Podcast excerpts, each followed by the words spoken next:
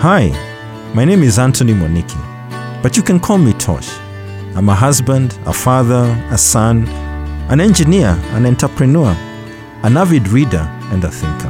In a world of information overload, where everyone has a voice, and one where we are often inundated with fake news, whose voice do you listen to? Whose opinion counts? Where do you go to find truth? Welcome to the fifth opinion. Today, our topic is trust. Thank you so much for giving me the privilege of being part of your day. As a wise man said, hindsight is 2020. And know, looking back on my life, I can, with hindsight, say that the world we live in can be described by one word. Actually, an acronym VUCA. V U C A. V is for volatile. U for uncertain. C for complex. A for ambiguous. In my first episode, I gave a detailed context for the four areas. I invite you to listen to that episode. I believe that a victorious life in a VUCA world requires investment in three areas. The first is self, second is community, and third is a relationship with God. Today, I want to look at another area of self investment, having addressed a few already. I believe that one of the key investments we must make to be victorious in a VUCA world is to be a person worthy of trust, to build our credibility, to build my credibility. You see, I discovered that trust is a critical personal currency in a VUCA world. You see, when everything is changing, people look for something, or more importantly, someone that they can trust. You see, when things were changing around me, my father is getting ill, I'm losing income, I'm have an accident. I was also looking for what I could trust. You see, my first place that I went to was myself. But I found that I was already weak because of things that were happening to me. I then went to look to my friends.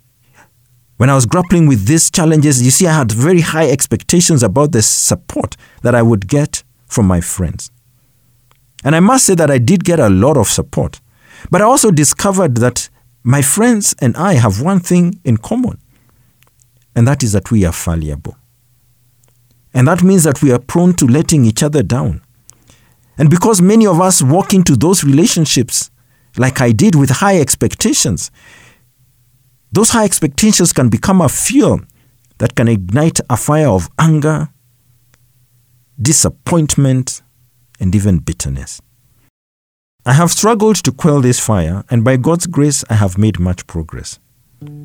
I can now say that I truly know that unwavering trust must be placed only on God, not on things, not on self, not on family or friends, because all of this have limitations.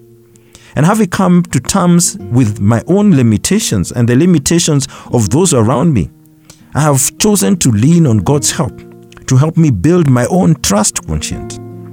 The trust is a product of character, of competence, and credibility. And if any of this is missing, trust is lost. How do we build trust? How do we build this conscience? We must learn to keep our word.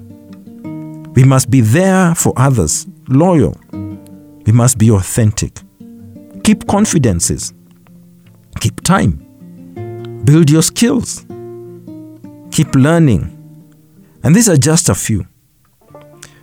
For others to trust me, and for me to trust me, I must invest and continue to invest in building my trust quotient. The Bible says in Proverbs 11:3, "The integrity of the upright guides them, but the crookedness of the treacherous destroys them." So as we walk in this VUCA world, let's learn to be trustworthy people. And more importantly, let us place our trust on He who can be relied on always on God. Have a trust filled day.